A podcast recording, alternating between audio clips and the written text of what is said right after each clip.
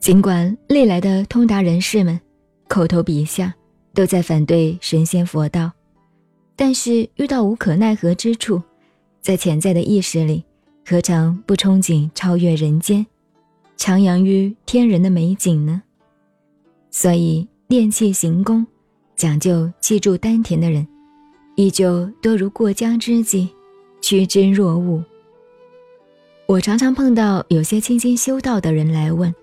如何记住丹田等等的问题，我总是反问：你为什么要记住丹田来做食腹的功夫呢？如照道家所说的气，有三种不同的写法和定义，必须要知道。古代道书上的气写作气，这个气字的上半部是无字，下面的四点则代表了火。那么，无火之谓气，并非指空气的气。也不是呼吸的气。现在用的这个“气”字，上面一个空气的气，下面一个米字，是指人们吃了米谷等食物后所化的气。还有一个好像简体字的“气”，是指空气的气。姑且不管它是哪个气，一个人的身躯犹如一具装有各种零件的皮囊。假如我们把气体打入一个皮袋里，然后要叫这股气呆板固定，永久停留在某一个部位，是可能的吗？很明显的答案，气是不会凝固停留在某一个部位的。如果说有可能，那已经不是气体，它已经变化为一个固体的东西。在我们的身躯内，另外装进一样固体的东西，那就太可怕了，岂不是成了一个流吗？气。本来就是流动不拘、周流六虚的能量，你要气住丹田，充实腹部的下丹田，那只能说是徒有空言，都无实意。如果真有如此感觉，那就是注意力集中、心理控制作用所引发的感受反应而已，并非真有一样东西。那么老子所讲“虚其心，实其腹”。就没有它的事实根据吗？其实，老子讲的修养上的真实功夫，绝对是真有其事的。但是，它的先决条件，便是从无欲虚心入门。一个人如果真能做到离情绝欲，心如止水沉波，那么自然而然就可以达到吕纯阳、百字敏的修养境界了。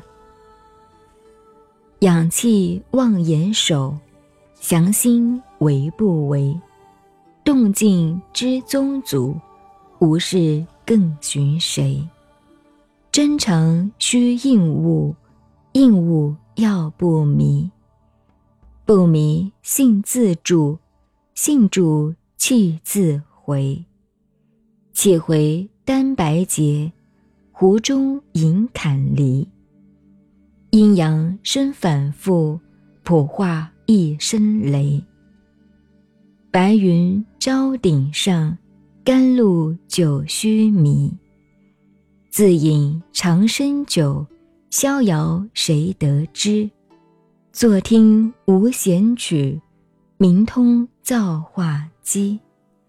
都来二十句，端地上天梯。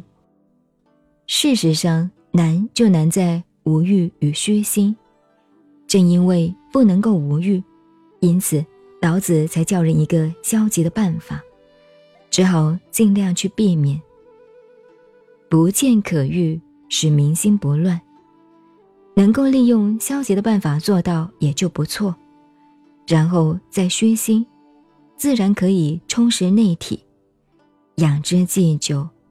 也就自然可以弱其志强其骨了。如果有心求之，早已背道而驰，违反道法自然的原则了。因此，唐宋以后禅宗大师们呵斥狂妄之徒的习惯语，便反用老子所说的“虚心实腹”，认为是空腹高薪之辈，不足以言了。其实要明白老子的。虚其心，实其腹的真实功夫，不如引用孟子的“其身色也，翠然见于面，暗于背，失于四体。四体不言而喻，最为确实。我们现在不是专讲秦汉以后道家神仙派的丹道方术，只是因为老子本文的“虚心实腹，弱智强骨”的道理，牵涉到神仙丹道的养气、修气、炼气等基本观念，略加说明。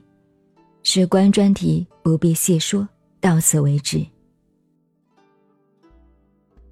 您好，我是静静找恩，微信公众号 FM 幺八八四八，谢谢您的收听，再见。